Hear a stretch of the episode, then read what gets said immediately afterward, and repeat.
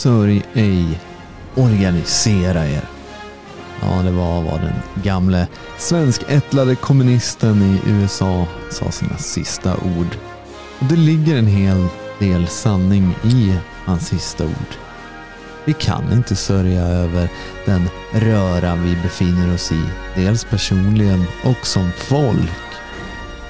Vi kan inte sörja att våra politiker har sålt ut vårt land till utländska finansiella intressen eller att politiker har sålt ut våra barns framtid.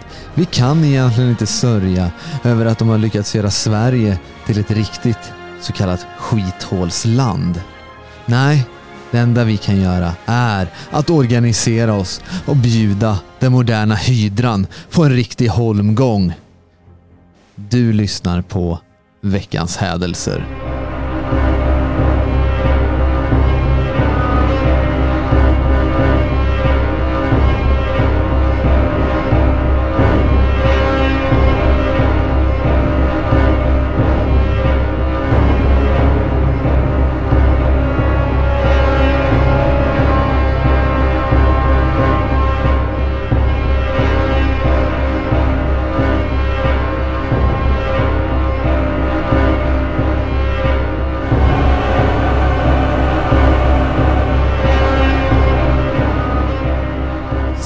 Vänner som eh, skriker efter förändring på Facebook känner vi alla till. Vi ser dem överallt och många av oss har faktiskt börjat tröttna på en, en åldersgrupp som har röstat socialdemokratiskt i väldigt, väldigt många val och först nu när timmen har passerat sent, det är nästan natt, då ska de här människorna vakna och berätta för oss hur man gör Ord såsom revolution börjar skandera där ute.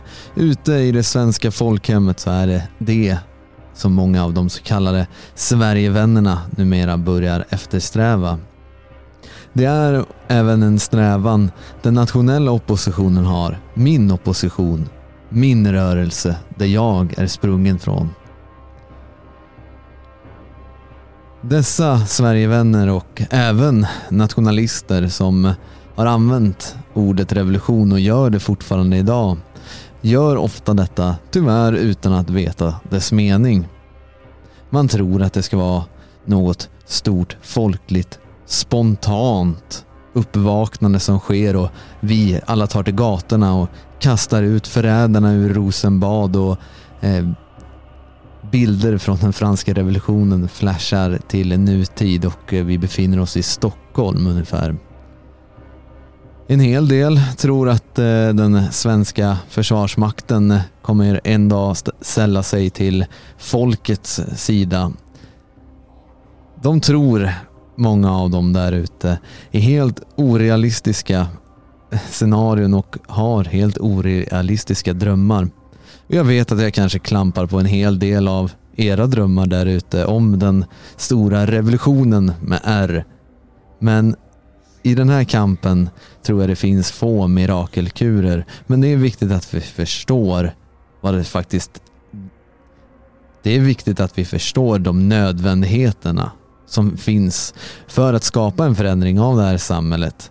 Och det är att utbilda nationella med en solid doktrin och hur vi kan förklara för resten av vårt folk hur den här dekadensen har spridit sig och vi måste kunna ge människor en konkret lösning som kan fungera som en fyrpost där ute i det här havet av skit. Och fyren måste vara tänd av tanke och handling.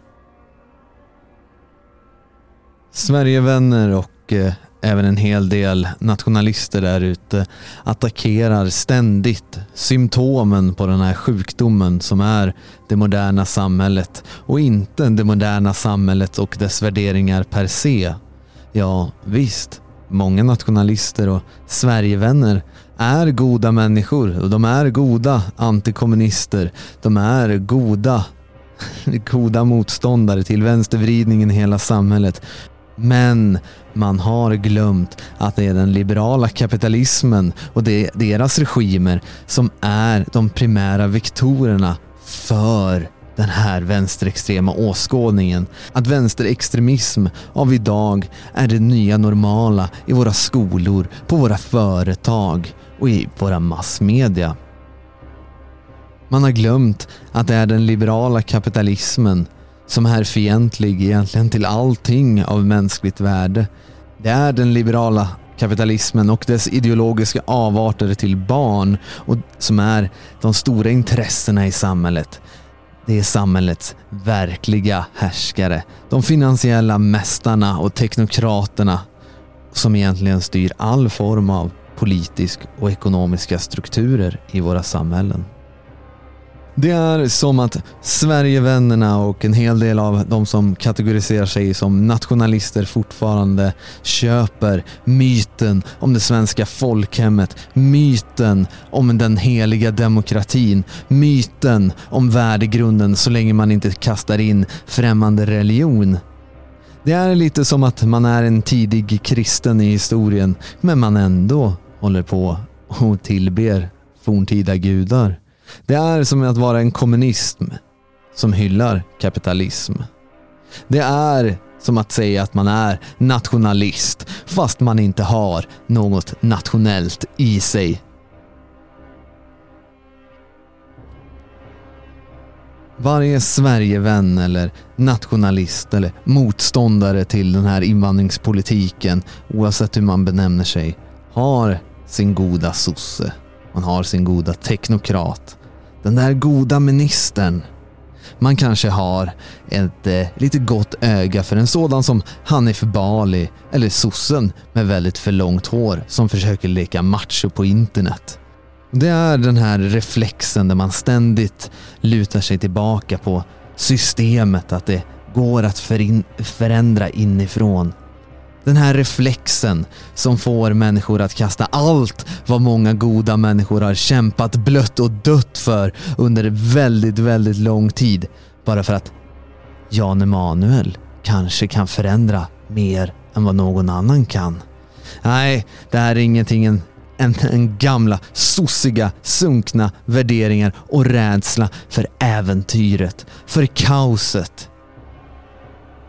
Men så länge det finns män av regimen som viftar lite med flaggan så lär de väl lita på honom. Sverigevännen föredrar en bekvämlighet och ett lugnt och tryggt liv framför förändring, även om förändringen är nödvändig. Han är sentimental och hans intressen, personliga intressen, kommer alltid trumfa det politiska resonemanget. Och det är när människor kommer från den här typen av politiska håll som jag måste sparka bakut och jag kanske hädar lite i kyrkan här. Men det är också min roll. För det är också den här typen av människor, människor Sverigevänner, nationalister av alla dess olika politiska kulörer som pratar om att vi måste vara enade mot det här systemet. Nej, ni måste anpassa er, komma in i matchen. Och det är också den här typen av människor som beundrar disciplin.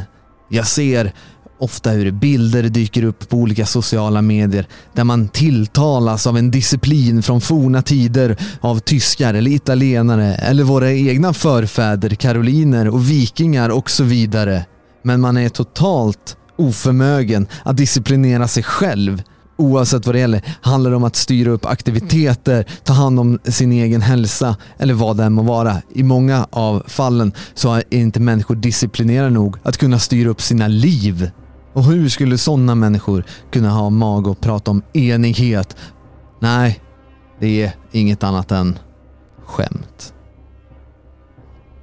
Och ja, jag vet att man måste se saker från den goda sidan, absolut. Och vi ska ge oss av här ikväll och försöka hitta en konstruktiv lösning. En, däremot en kritik av den såväl gamla nationella rörelsen som dessa Sverigevänner är nödvändiga att ta ibland. Vi måste helt enkelt kunna skilja agnarna från vetet och rätt från fel. Och ja, jag vet att eh, några inte kommer ta det här. Kanske brist politisk mognad eller personlig sådan och jag vet att några av er kommer sannolikt stänga av när ni hör det här. En revolution är inte bara våld som ibland är involverat i ett politiskt maktskifte. Det är inte helt enkelt en förändring av institutioner eller, eller nedläggandet av detsamma. Det är inte politiska klichéer.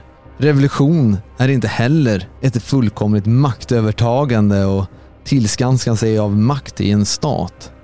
Utan det är hur man använder en makt för att bygga och konstruera ett helt nytt liv och ett helt nytt samhälle.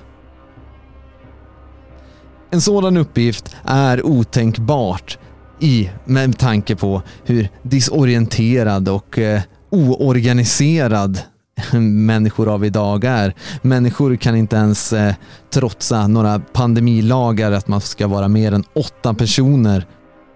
Människor kan inte ens organisera större saker av idag överhuvudtaget. Att då prata om en revolution blir för mig väldigt, väldigt kontraproduktivt. Men man måste komma ihåg att en sån här otänkbar uppgift att omdana hela samhället och hela livet för det svenska folket kräver oerhörda förberedelser och det kräver träning. Någonting som de flesta moderna människor ryggar ifrån. Latheten har smugit sig in i allas våra sinnen. Fegheten likaså. Och i den här kampen som vi befinner oss i så befinner vi oss tyvärr ganska nära där vi befann oss 1945. Ja, den nationella rörelsen har tagit gigantiska kliv framåt och jag tror att i alla fall det fria Sverige har kommit en bra bit på vägen ifrån det här sättet. Det fria Sverige har tagit kliven fram över de gamla bristerna men jag ser också hur resterna av det här tänket finns kvar. Och det är en ryggradsreflex hos många nyvakna och Sverigevänner. Men det man måste ha i åtanke är att före man kan omdana ett helt samhälle, före man kan göra egentligen någonting överhuvudtaget, så krävs det att man har en ny politisk doktrin. En ny revolutionär teori måste bli utvecklad. Det är alltid lätt att agera. Det är däremot inte lika lätt att lyckas. Det här stämmer verkligen väl med de historiska revolutionärerna runt om på jorden. I den här kampen till döden emot en allsmäktig och erfaren fiende som måste bli bekämpad med idéer före någonting annat. Däremot är det vanligt för en hel del att eh, strunta i den tankemässiga kampen som sker mot ett system. Utan ändå endast lutar sig tillbaka och drömmer om den storslagna uppvaknandet. Det finns inget spontant uppvaknande. Det finns ingen spontanitet i en revolution och absolut inte revolutionära handlingar. Ett exempel som jag vet många tittar på är den fascistiska revolutionen i Italien. Men man däremot verkar glömma att eh, när eh, skvadristorna formerade sig 1919 så hade Mussolini kämpat i över 12 år som en agitator och en journalist. Man lyckas också glömma de eh, förhållandena eh, för italienarna och deras kamp efter eh, vapenstilleståndet 1918. För de förhållandena är ingenting som idag. Samma sak går att säga om Tyskland under 20 och 30-talet. Men i Italien, likt eh, många andra europeiska nationer under den här tiden, så var statens makt extremt svag och totalt inkapabel att eh, pådyvla sin vilja mot befolkningen. Och det fanns beväpnade fraktioner runt om i samhället som eh, försökte bekämpa den ena parten eller den andra. Staten hade helt enkelt eh, problem med att handskas med alla de här grupperna. alla de här politiska grupperna som sökte inflytande med vapenmakt. Hur ska vi göra för att befria Sverige? Ja, den frågan får man titt som tätt och jag tror nog att många av er där ute har ställt er samma fråga. Frågan bör omformuleras en aning. Vi måste förstå vilken tid vi lever i lite grann, men framförallt frågan bör ställas hur ska vi arbeta? Hur ska den nationella oppositionen gå vidare? Vi måste organisera oss, tror jag de flesta faktiskt svarar. Och det är helt sant. Organisering är grunden för att kunna åstadkomma en större förändring i det här samhället. Men självfallet är det hela inte så enkelt som att bara konstatera det. För frågan som ställs då är, hmm, hur ska vi organisera oss? För det finns nämligen fler än ett och två och tre sätt att göra detta på och sannolikt finns det lika många sätt som ni som funderar kring de här frågorna.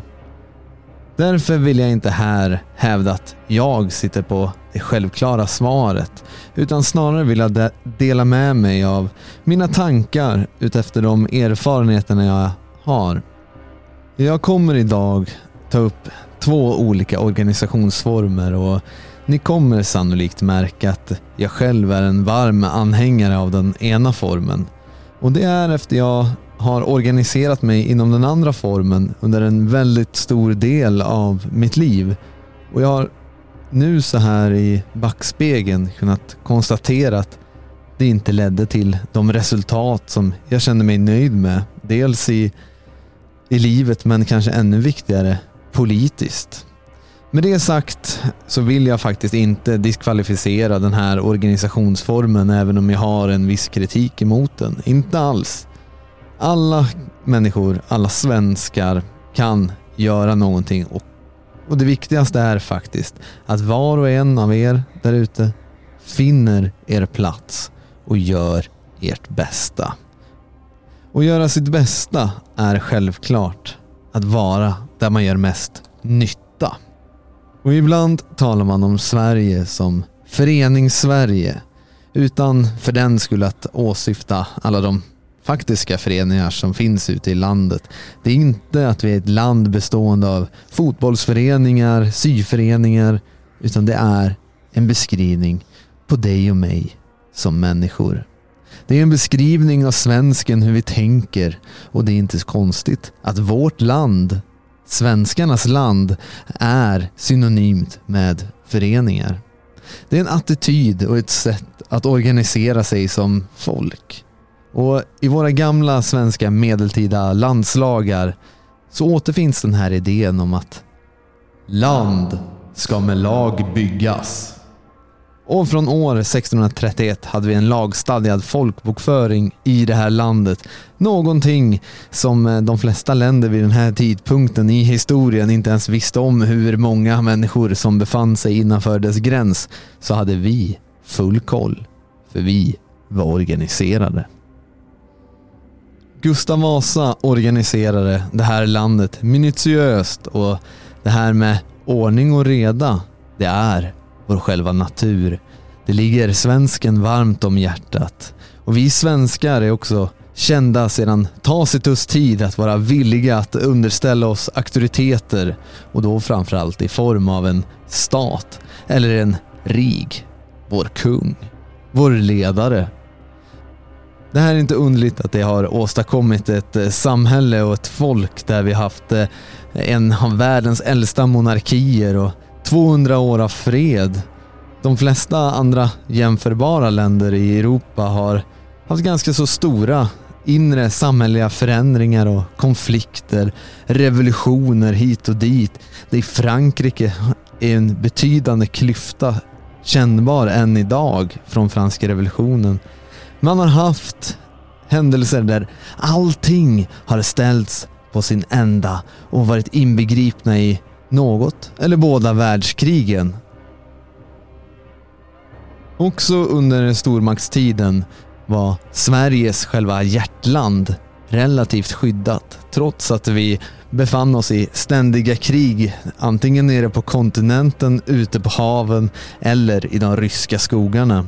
Och sedan Gustav Vasas dagar så har det genomförts förhållandevis få uppror mot kungamakten.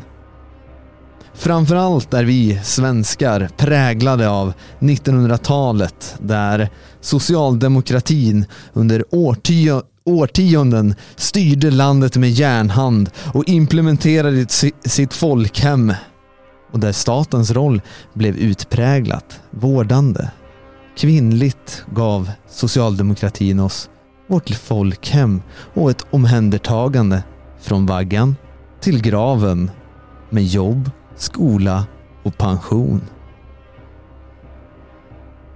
Men om vår natur är viljan till ordning och reda och en organisatorisk noggrannhet innebär det också att vi därmed är bundna till en viss form av organisering. Jag vågar hävda att vi inte är det och därtill hävda att de två olika former av organisa organisering som finns så har vi under lång tid följt en som idag delvis hämmar oss. Jag tycker att vi tittar på de två organiseringsformerna som finns och hur de appliceras i den nationella opposition som vi alla, här i alla fall, hoppas jag. Jag vet några expoiter som lyssnar. Men du, normala lyssnare. Vi är en del av den oppositionen. Nationellt engagemang har organiserats ovanifrån och det har alltid börjat med att en eller några stycken personer har fått en idé, denna uppenbarelse som man sedan har konstaterat att eh, vara nödtvungen att denna idé vore till allas gagn. Och denna kärntrupp har tillsammans utrett idéns grundpelare, man skapade ramverk för denna idé och när organisationen sjösätts är grunden redan lagt av grundarna och det man har är en struktur att fylla på med människor. Dessa människor blir ju då den nya organisationens medlemmar på olika sätt. Genom information så presenterar ledarna sina visioner och idéer för att därigenom attrahera andra att ansluta sig till den här strävan.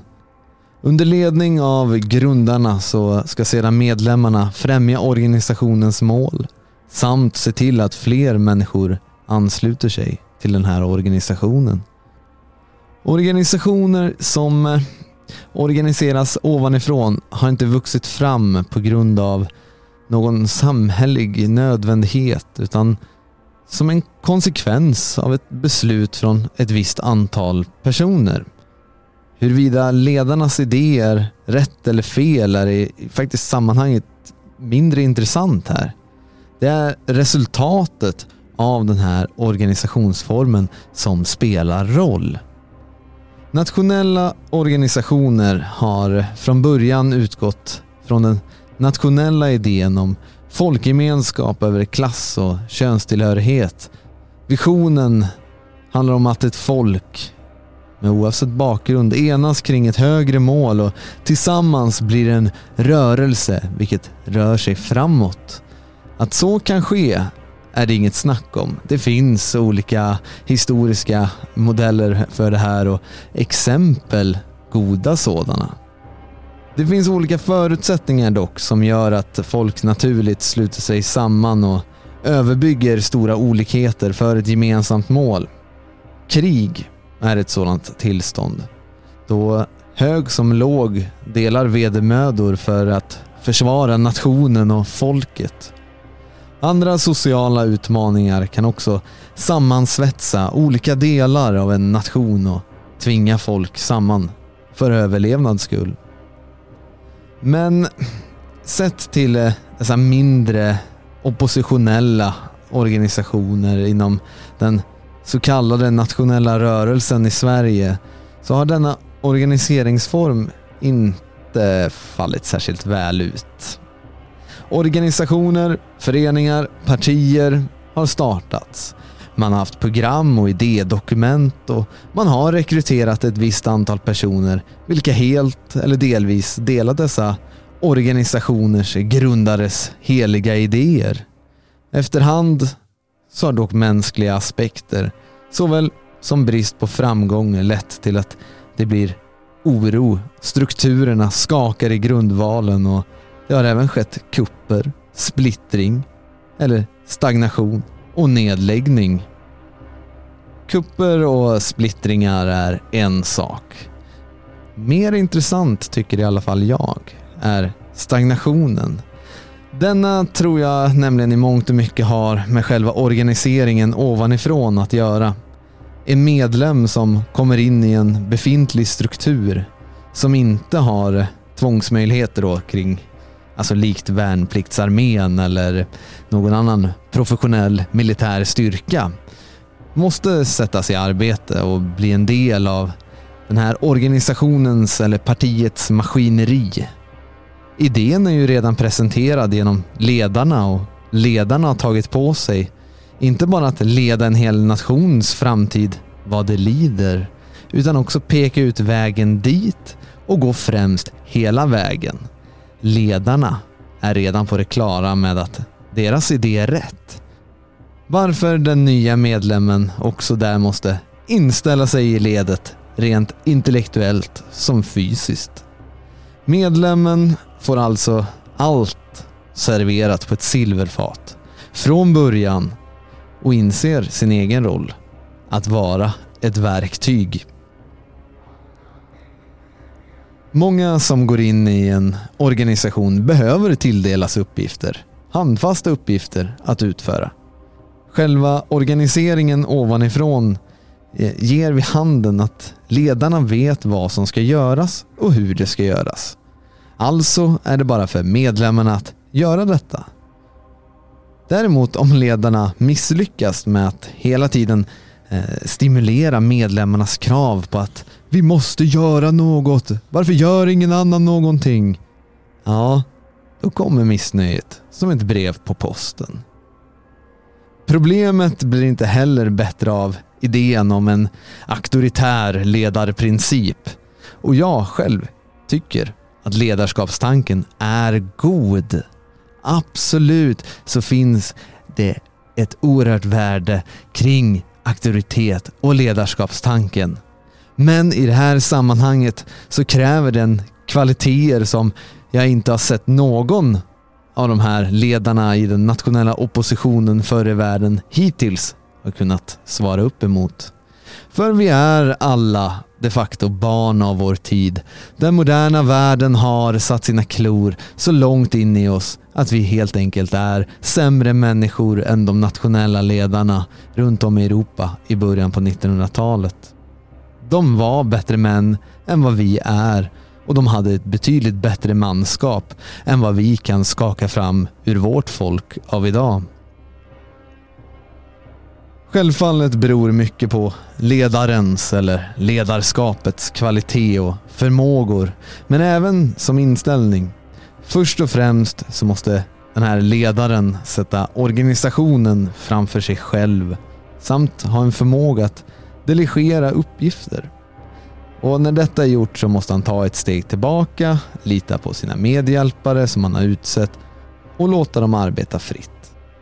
I många fall så finns det ett begränsat antal som man kan delegera till.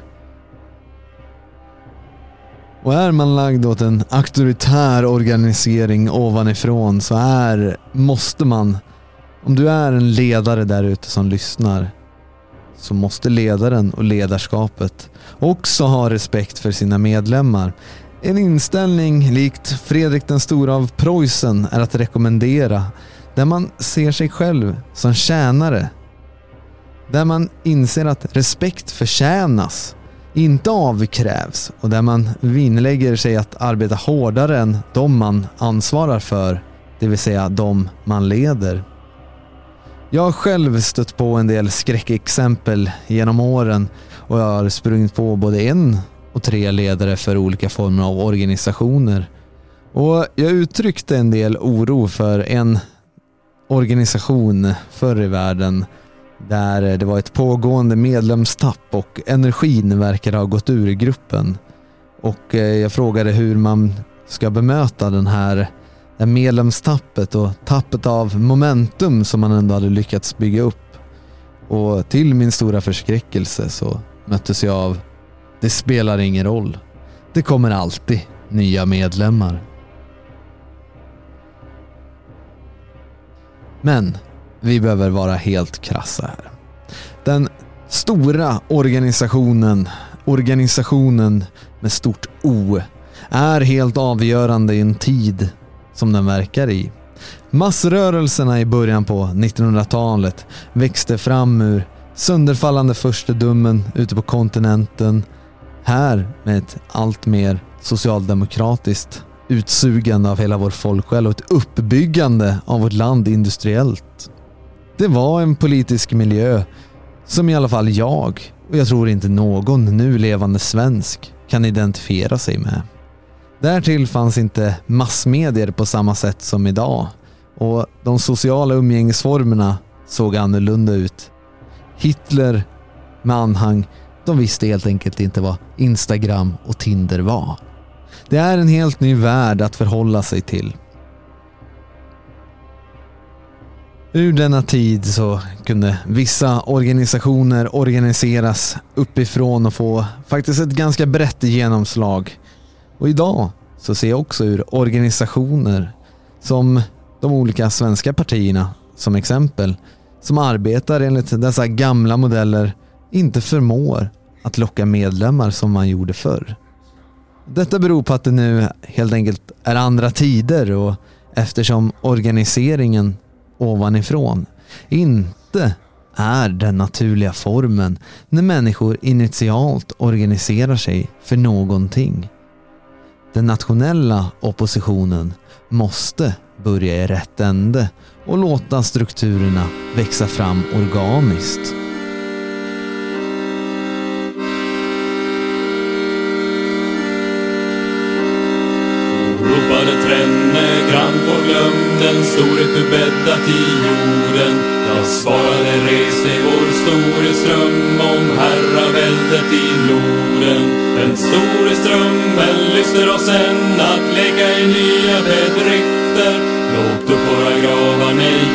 Vetenskapsmän i forskning i färger och skrifter.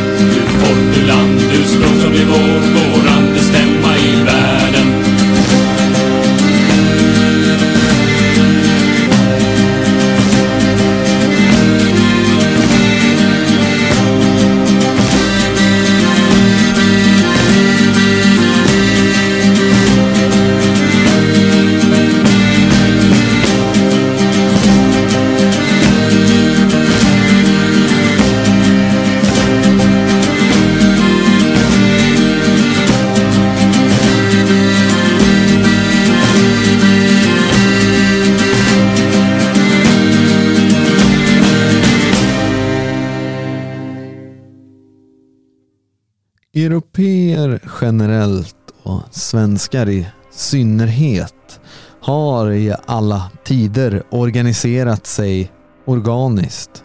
Redan när våra förfäder red runt på steppen ovanför Svarta havet och var beväpnade med häst, hästar och vagnar.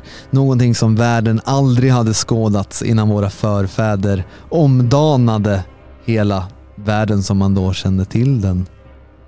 Den minoiska kulturen föll, den e- etruskiska kulturen föll och många andra av de icke-indoeuropeiska kulturerna i Europa föll vid den här tiden för att indoeuropeerna organiserade sig på ett sätt som var betydligt mer effektivt i erövringen av detta urhem för oss, Europa. Och svenskar i synnerhet är organiseringsmänniskor som organiserar sig underifrån där familjen är den minsta enheten i den här organiseringen. Från familjen så sträcks vår organisering ut till släkten, sedan stammen och så vidare. Och i en svunnen tid innan nationalstaterna och behovet av den här större samhälleliga organisationen gjorde sig tydlig så var socknen det som kom att utgöra den största organiseringen för de flesta av vårt folk. Och socknen är ungefär så pass stor social grupp som en enskild individ kan lära känna, känna igen och knyta närmare band till. Och den här organiseringen av livet, av kampen av allt, den skedde underifrån och utefter behov Familjerna klarade sig själva, men när det var nödvändigt så slöt man sig samman och utförde de uppgifter som var nödvändiga. Enligt samma premisser organiserades försvar mot rövarband eller försvar mot statens elaka fogdar oavsett om de var danskar eller svenskar vid den här tiden. Det var även så vi organiserade oss mot Roms fogdar som försökte pålägga germanstammarna olika former av skatt.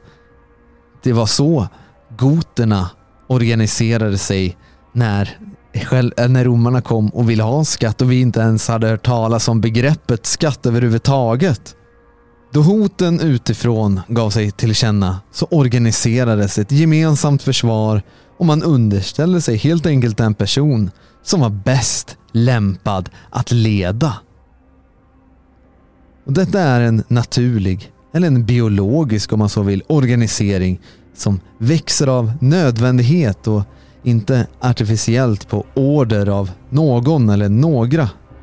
Alla individer inom gruppen har sin givna plats och bidrar på ett eller annat sätt. Att inte vara delaktig och att inte bidra är detsamma som att inte ha någon plats i den här gemenskapen. Således kan man kalla den här naturliga organisationen för en arbetsgemenskap. Denna typ av organisering applicerad på modern politisk kamp kan vi exempelvis finna i den antikommunistiska rörelsen Solidaritet i Polen de polska arbetarna stod under kommunistiskt förtryck och behovet av att organisera sig inom Sovjetstaten växte sakta men säkert fram. 1980 var tiden inne och efter en generalstrejk växte organisation, organisationen rejält och tog ledningen i kampen mot den kommunistiska hydran som höll halva Europa i sitt grepp i den här tiden. Andra exempel är IRA som växer fram i Irland och på Nordirland. Och på Nordirland i slutet på 60-talet och detsamma gäller de lojalistiska paramilitära grupperna som snart följde samma exempel. Dessa växte fram organiskt, fram kring ett fåtal ledare, vilka helt enkelt gick från ord till handling som en konsekvens av de brittiska myndigheternas fientlighet mot eh, det irländska folket och vice versa. Fiktionen däremot vill göra gällande att de här paramilitära grupperna växte fram eh, på Irland och Nordirland, eh, IRA, UDA, UVF med flera var någon form av professionella militära rörelser med fasta strukturer och befälskedjor. Och det stämmer helt enkelt inte. De växte fram ur nödvändigheten och växte organiskt inom de folk som de sa sig försvara. Oavsett eh, irländarnas eller nordirländarnas kamp mot varandra så växte motståndsrörelserna. De paramilitära styrkorna växte fram i ett klimat där det var ett, fanns ett skyddsbehov. Alla revolutionära rörelser delar detta eftersom de till skillnad från statens arméer vare sig har tvångsmedel eller ekonomi för ersättning. En armé kan helt enkelt fängsla de som vägrar delta i strid och i rätt många fall också avrätta människor. Ungefär Jehovas vittnen.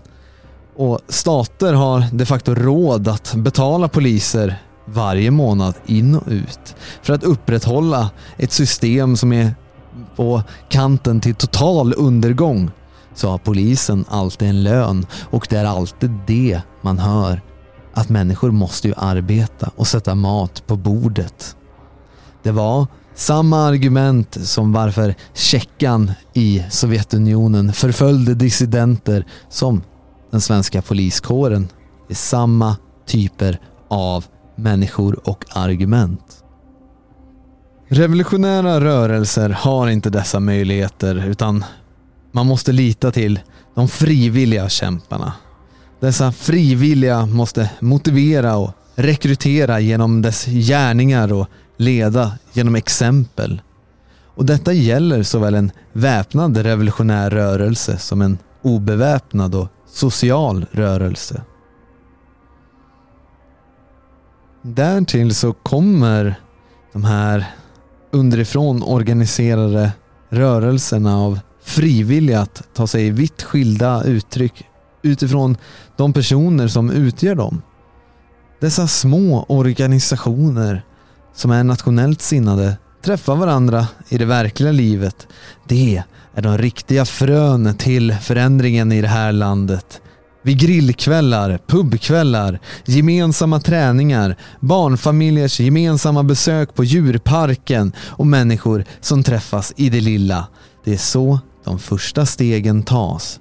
Sedan kan detta utvecklas på lika många sätt som det finns delaktiga personer. Men en sak är dock säker. Viktigare än politiska sammanslutningar och alternativa mediasatsningar är initiativ av mer social karaktär. Gemenskaper, en alternativ infrastruktur för det sociala livet.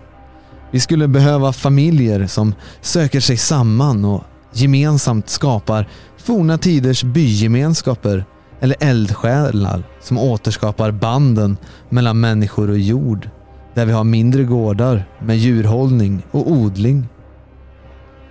Därtill borde kompetenta och lämpliga personer skapa självförsvarsgrupper och som står det uppvaknande folket till förfogande. Och vi behöver plattformar att uttrycka vår kultur och vi behöver och vi bygger idag nätverk av företagare. Vi behöver allt. Vi behöver allt så det finns att göra för den som vill ta ansvar. Ett eget ansvar. Derek Holland uttrycker det enkelt i förordet till eh, sin bok Den politiska soldaten som jag vet pryder många nationalisters bokhyllor. Det är min uppfattning och jag medger öppet att jag kan ha fel. Att nationella revolutionärer, tredjepositionister och eller vilken annan beteckning du väljer, måste utveckla nya initiativ, tekniker och angreppssätt. Vår styrka behöver endast ibland manifesteras offentligt genom marscher, demonstrationer och offentliga möten. Och då bara när det är troligt att det är mödan värt. Eftersom vi eftersträvar statens decentralisering är det av yttersta vikt att komma ihåg att vi måste decentralisera vårt eget tillvägagångssätt där det är praktiskt och görbart. Vi tror med andra ord på det lantliga, det lokala, den mänskliga nivån, familjen, traditionell utbildning istället för modern kunskapsförlust och kulturell zombifiering. Solidaritet mellan individer, familjer och grupper och slutligen förstås också på öppenhet och insyn. Vi måste etablera oss inom den nationella gemenskapen från det grundläggande lokalsamhället och uppåt. Naturligt smälta samman med det eftersom det är en del av vårt arv och vårt väsen. Och leda genom att vara ett föredöme Uttryckt annorlunda måste vi omsätta våra principer i vårt dagliga handlande ända ner på lägsta tänkbara nivå. Slutcitat. Citatet här kan och måste göras utan någon överordnad organisation. Det, det bör göras av den här lilla gruppen.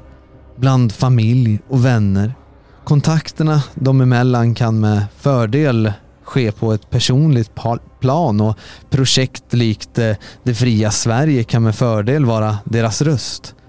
En ny mittpunkt som i kraft av sin förmåga att nå ut av en bredare befolkningsdel blir ett verktyg för vidare utveckling av de lokala initiativen. Små samhällen måste växa fram i våra städer och även ute på landsbygden där den nationella idén ska praktiseras. Det här är ett arbete som det fria Sverige har redan börjat med. Har jag lärt mig någonting under min egen tid i oppositionen så är att det varaktiga skapas inte ovanifrån. Det skapas inte av partier, av stater, knappt av organisationer. Det skapas underifrån av människor som dig och mig som investerar tid och ekonomi i någonting man vill och kan göra. Och man sluter sig samman utifrån de minsta enheterna som grund och bygger vidare därifrån. därifrån. Man sluter sig helt enkelt till de människor som man får ut någonting av. Och denna form av gräsrotsorganisering den tror jag på. Men jag tror också att det är vår tids stora utmaning. Det är relativt nytt, ganska så oprövat. Något som kräver nya människor. Inte ändlösa program och strategiskt cirkelgående. Oppositionens väl beprövade organisationsformer kräver levande komplement. Den saken är säker. Och det är upp till var och en och alla av er som lyssnar att förverkliga detta. Organisering innebär också mer än den rörelse som strävar emot en förändring mot den här avskyvärda moderna världen. Utan organisering är själva essensen av våra liv. Det är vilka vi är helt enkelt som svenskar och som individer. Och det är viktigt i dagar som dessa där vi är hotade till biologisk eh, utrotning att ha en organiserad etnisk segregering. Och det bör vara varje nationalist yttersta vikt och någonting som bör praktiseras i vardagen så långt det är praktiskt möjligt. Etnisk segregering gynnar allt vad vi står för och allting vad vi är och allting vad vi företräder. Och det kommer underlätta våra långsiktiga strävanden, viljan till liv. Långsiktighet är av betydelse, för vi kan inte räkna med den här snabba segern oavsett hur vi organiserar oss. Även om systemet kan rämna bra mycket snabbare än vad vi faktiskt kan tro idag. De mervärden vi skapar just nu, i detta nu, kan inte vara för flyktiga. De måste vara beständiga. Höga födelseantal hos vårt folk och hos våra lyssnare, ja, jag menar dig, kanske är det bästa exemplet på en långsiktighet. Ett valresultat må hålla i några år, men våra barn är länken in i evigheten och en egen alternativ social infrastruktur är ett exempel på en långsiktig engagemang som vi kan göra verklig skillnad. För oavsett hur vi organiserar oss så är det viktiga styrka. Styrka är nyckeln till vår överlevnad och även om vi har moralisk rätt i den här kampen så är det tyvärr inte tillräckligt. Vi svenskar har en moralisk rätt till hela vårt landområde som kallas för Sverige eftersom vi är ursprungsbefolkningen och vi har besuttit, upptäckt, odlat, högt i bergen, sågat ner träden, odlat träden och vi har grävt kanaler och omdanat hela Sveriges natur till vår skapelse. Det är dock upp till oss att vara starka nog att skydda dessa rättigheter. Ingen annan kommer att göra det åt oss. Styrkan tar sig många uttryck. Fysisk, folkbildande, ekonomisk och så vidare. Principen är att vi på alla plan måste vara starkare än våra motståndare. I naturen överlever bara den starkaste. Därför är det av stor vikt hur vi formerar oss, hur vi organiserar oss och det motstånd mot det här systemet. Nationalismen arbetar för en ständig förbättring, såväl på det folkliga kollektivet, men även på oss själva som individer. Någonting vi ser hur självförbättring har blivit nästintill ett modeord numera. Vilket är, i min mening, ett bra medvetande. Det är en essens av nationalismen om att varje människa ska dra sitt strå till stacken. Och det är också en påminnelse att vi alla kan bli bättre på det vi gör. Nationalismens strävanden är idealistiska i kontrast till det mesta av dagens samhälle egentligen, som är materialistisk, ytlig skit. Nationalismen, du och jag, kämpar för en skönare och bättre framtid för vårt folk. En framtid där vårt folk kan bejaka sin törst efter frihet, ära och högre medvetande.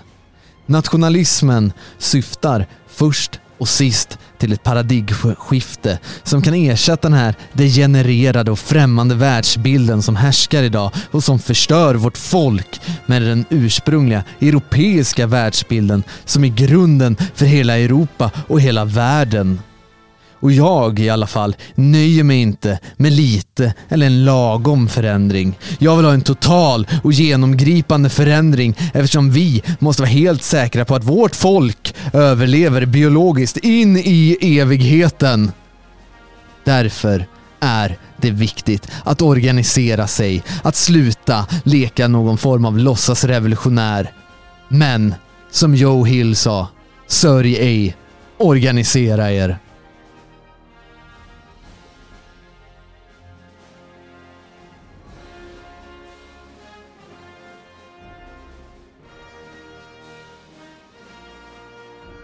Att existera är att trotsa allt det som hotar dig. Att vara en rebell är inte att samla på sig böcker till ett bibliotek fullt med subversiva böcker eller drömmar om fantastiska konspirationer där man tar till skogen. Det handlar om att göra dig själv till din egen härskare. Att finna dig själv i vad som faktiskt räknas. Att se till att du aldrig blir botad av din ungdom att föredra att ställa alla framför en vägg framför att förbli underkastad. Att ta vad man kan och konvertera det under din egen lag utan att behöva bry sig